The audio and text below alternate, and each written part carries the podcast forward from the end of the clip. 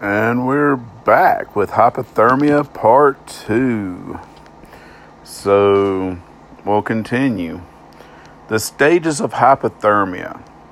The severity of hypothermia cases have been categorized in various ways, often into mild, moderate, and severe hypothermia. One way that is often seen is a categorization based on core temperature. For the outdoors person, a pitfall with categorization based on body core temperature is that it's not possible to monitor internal body temperature in the field. And if you are very good friends, using a rectal thermometer while on the slopes of Ben Macdui is not practical. Further, using temperature alone as a diagnostic tool has the potential to be misleading. A drop in core temperature will affect every part of your body system, so we must look into the signs of hypothermia for these changes. Mild hypothermia. An early sign of being co- too cold is shivering. Shivering increases your metabolic heat production to a level between two and six times that of your normal resting rate. That has a short term and warming benefit on your body, but it reduces energy stores in the body. In the long term, this energy depletion adds to your deterioration by contributing to eventual exhaustion. When your body detects it is starting to cool down below its normal temperature, it fairly quickly starts to shiver. So it is a good early indicator of potential hypothermia. Maximum shivering is reported to occur at body core temperatures at 35 degrees Celsius or 95 degrees Fahrenheit. If you or someone else is shivering, do something about it. Another relatively early sign can be cold, stiff, and or white hands and feet. This is due to vasoconstriction, a reduction in blood supply to the area. This is one of your body's reactions to cold intended to keep heat in your core. If your hands are white, cold, or stiff, it is a warning sign that your whole body is too cold. Again, do something about it. As hypothermia takes greater hold, there will be likely a significant reduction in manual dexterity, which, if on your own, could mean you are no longer able to help yourself. Also, hypothermia progressively reduces mental function, the early signs of which are often missed. The first signs are mood changes, irritability, and or social withdrawal. This is really important but hard to spot in a group. You have to notice who isn't noticeable Spot the one who has disappeared amongst the group. Weather conditions can often blunt your ability to observe your companions, and you yourself may be battling to cope with the elements to keep warm. For example, misty conditions, typical conditions under which you have to be vigilant signs of hypothermia. Even mild hypothermia can reduce your ability to look after yourself or your companions. Studies have shown even mild core cooling to the temperatures in the range of 34 degrees Celsius, 93, 93 degrees Fahrenheit, to 36 degrees Celsius to 97% or degree Fahrenheit will impair mental function.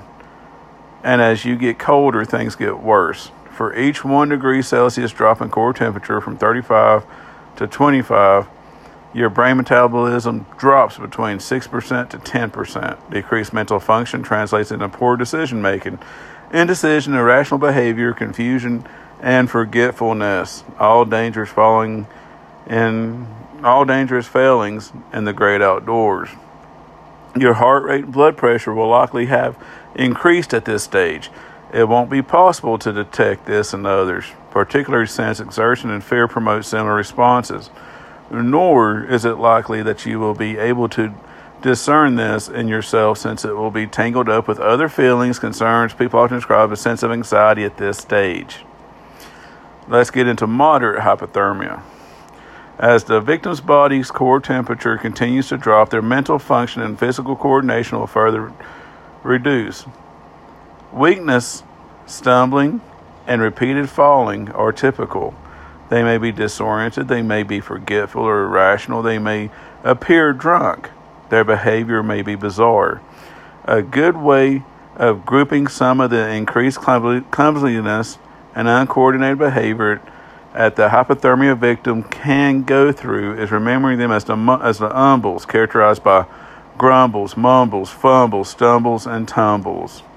Shivering may still be present, Although there have been cases, serious cases, at you know at that, where the victim has seemingly progressed to stumbling, repeatedly falling, and stupor without their companions even noticed any shivering.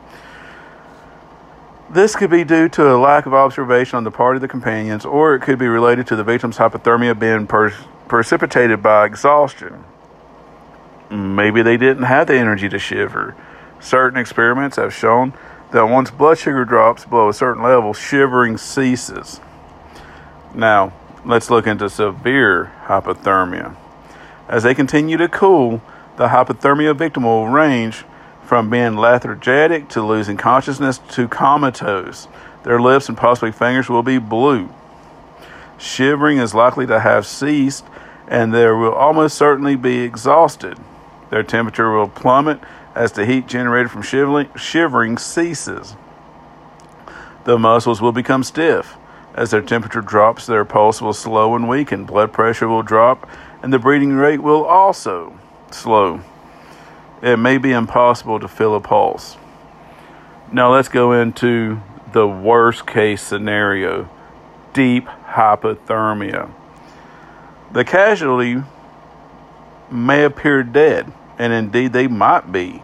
Cardiac arrest often occurs with a body core temperature between 28 degrees Celsius and 25 degrees Celsius. For those of us in America, that's 82.4 degrees Fahrenheit and 77.4 degrees Fahrenheit even if the casualty appears dead, however, it may be because vital signs are impossible to discern in the field. The lowest recorded core temperature from which someone has been successively resuscitated, that means brought back to life, is 13.7 degrees Celsius or 56.7 degrees Fahrenheit. There's an old adage a person is not dead until they are warm and dead. Now, hypothermia does show variation. That fitting signs and symptoms into core into core basically looking at these signs and symptoms and putting them into classifications of mild and moderate. It's based on experiments involving the immersion of people into cold water.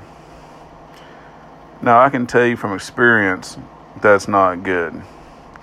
But there is slight variation. In other words, some people might have some symptoms at one stage and they shouldn't, or some people should have, you know, some symptoms at another stage that they don't. They could switch back and forth.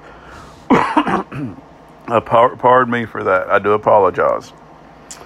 Now, what you might observe on your companions on a wet and windy day in October on the slopes of a mountain could be different to the above experiments suggest maximal shivering occurs at body core temperature, which we've been over 95 degrees Fahrenheit, but rescuers have reported no shivering and some hypothermia casualties at the temperature, you know, where they're not supposed to be, as in 88 degrees Fahrenheit, even down to 84 degrees Fahrenheit. Now, unconsciousness normally comes between 91 degrees Fahrenheit and 80 degrees Fahrenheit. But some patients have been verbally responsive down to 79, a temperature which others, a lot of others have died. So that tells you right there to take this seriously that hypothermia can, you know has different signs for different people. I know a couple of exes that was cold to the bone. You know what I'm saying? You should also bear in mind that the signs and symptoms are in reality a continuum, a sliding scale between feeling a bit chilly and death. The stages of hypothermia are something we humans have invented to help diagnose and relate to how bad the case is. Now, that we know we've been over the signs, the symptoms, the different stages, let's look at how to treat it. Now, prevention is far, far better than cure. Hypothermia is difficult to remedy in the field. At the end of the so basically, at the end of the day, do what you got to do to not get it. Okay? And if anyone in your party shows the slightest sign or symptom of hypothermia, act immediately. As with the rest of bushcraft practitioners, dealing with hypothermia casualty is about the art of the possible. you do not have an emergency room at your disposal. So basically, let's get into the primary aim and the treatment of a hypothermic casualty in the field. Okay? One, prevent further heat loss. Okay? That could be warming them up. That could be addressing environmental factors. That could be addressing mechanisms that is making them colder, whether it's conduction, convection, evaporation, radiation, and respiration. Okay? Now, one thing you want to do is rewarm them. Okay? Now, what you need to remember is the maximum rate at which the person should be rewarmed is the rate at which they cooled. If they become cold quickly, you can rewarm them quickly. If they cool down slowly, they should be re- rewarmed slowly. Otherwise, if you don't rewarm them properly, you may kill them. Now, that's just straight up truth. Now, let's get into exposure hypothermia, and how to treat that. So, basically, rewarming a hypothermic person in the field is difficult, even for mild cases, and becomes virtually impossible with more severe cases. Field treatment, which is you know being in the in the woods, descends into extremely difficult territory once they become unconscious. If the person is unconscious, then you should prioritize as per the basic life support protocols from your first aid training, if you have it, and I recommend you should. The casualty, in other words, the person that has hypothermia, must be evacuated. Now, when you get into treating mild hypothermia, remember again, you have to prevent further heat loss. Warm layers, a hat, a scarf, gloves. Put all this on them and get them out of cold, wet, windy conditions. Now, that's common sense. Okay, if someone's mobile and alert and not exhausted, but they're showing signs of shivering, white hands, feet, then you have to have an activity to increase uh, heat production. You know, you don't want them. You don't want them to come exhausted, so you don't want them out there doing push-ups or side straddle hops. So, what you can do is give them some sugary food and a warm, sweet drink, because that the sugar is going to kick in and not and prevent a low blood blood sugar. Okay, but you don't want it to be stupid. In other words, like you don't want to give them chocolate, spike their blood sugar, then have it fall. You need to do a, sugar, like a little bit of sugar with a little bit of protein. Okay? So, in other words, make some hot chocolate with like peanut butter or a peanut butter sandwich, peanut butter crackers. If you don't have that, you know, piece of candy and a, a little bit of jerky. Okay? Now, when it comes to the drink, sweet is more important than warm. You know, in other words, and you know, have them put on like a wool hat or something. All you're trying to do is prevent them from losing heat more rapidly. You know, bring them inside, put them in their tent. They're, you know, get them out of the weather as much as you possibly can. Now, if the victim is moody, irritable, withdrawn, you know, you're going to have to kind of deal with it so you can gain their cooperation. Okay? They will probably tell you, I don't need any help. Help. I don't need any anything. In other words, they're hangry. Basically, their blood sugar's dropping, they're in a pissy mood and they don't want to deal with you. But you're going to have to be diplomatic, get them to take a little something for their low blood sugar, get them to put on some clothes, get them warmed up and just make sure that they're not dehydration. In other words, de- dehydrated. You want them to drink. That's where the beverage comes in.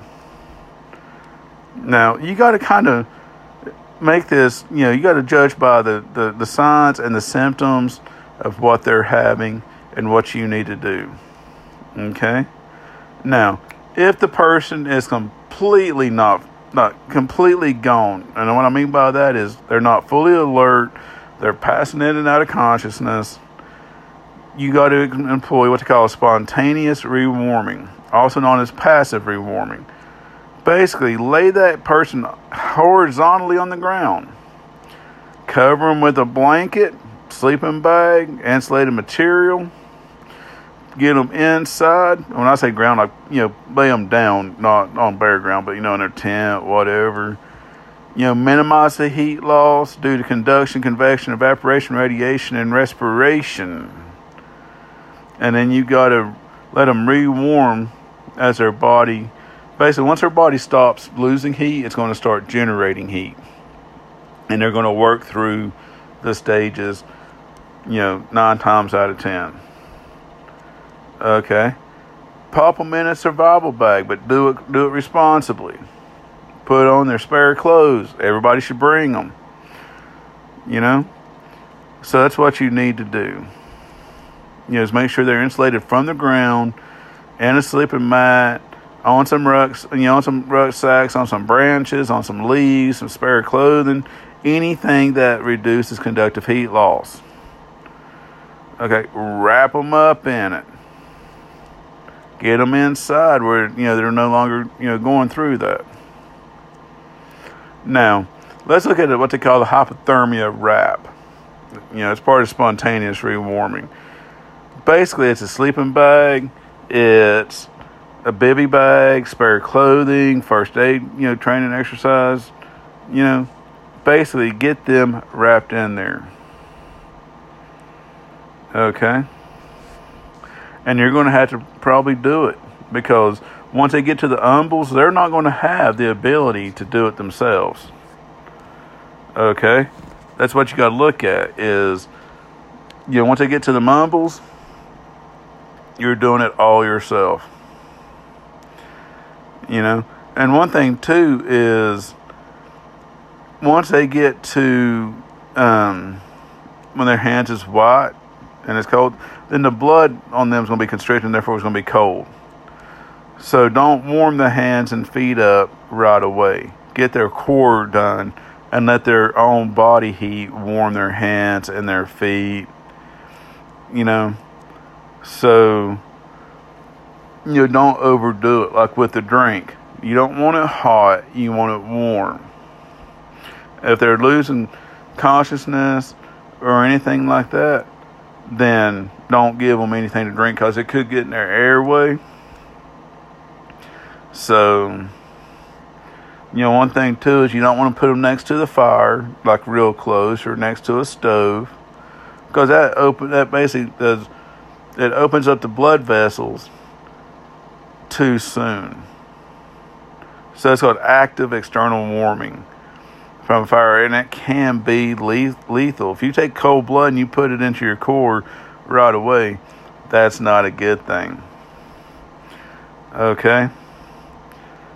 So, what you need to do also is if they're wearing wet clothes, if they're wearing cotton and it's wet, strip them down.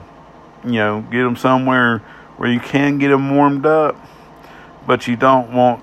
Basically, the colder they get, you have to kind of baby them because their heart is more sensitive to like shocks and you can send you can send one straight into a heart attack and you don't want to do that okay now once you get into like beyond mild and moderate in the field you have to evacuate them they have to emergency care is now the only option even if they feel dead they're not dead until they're warm and dead.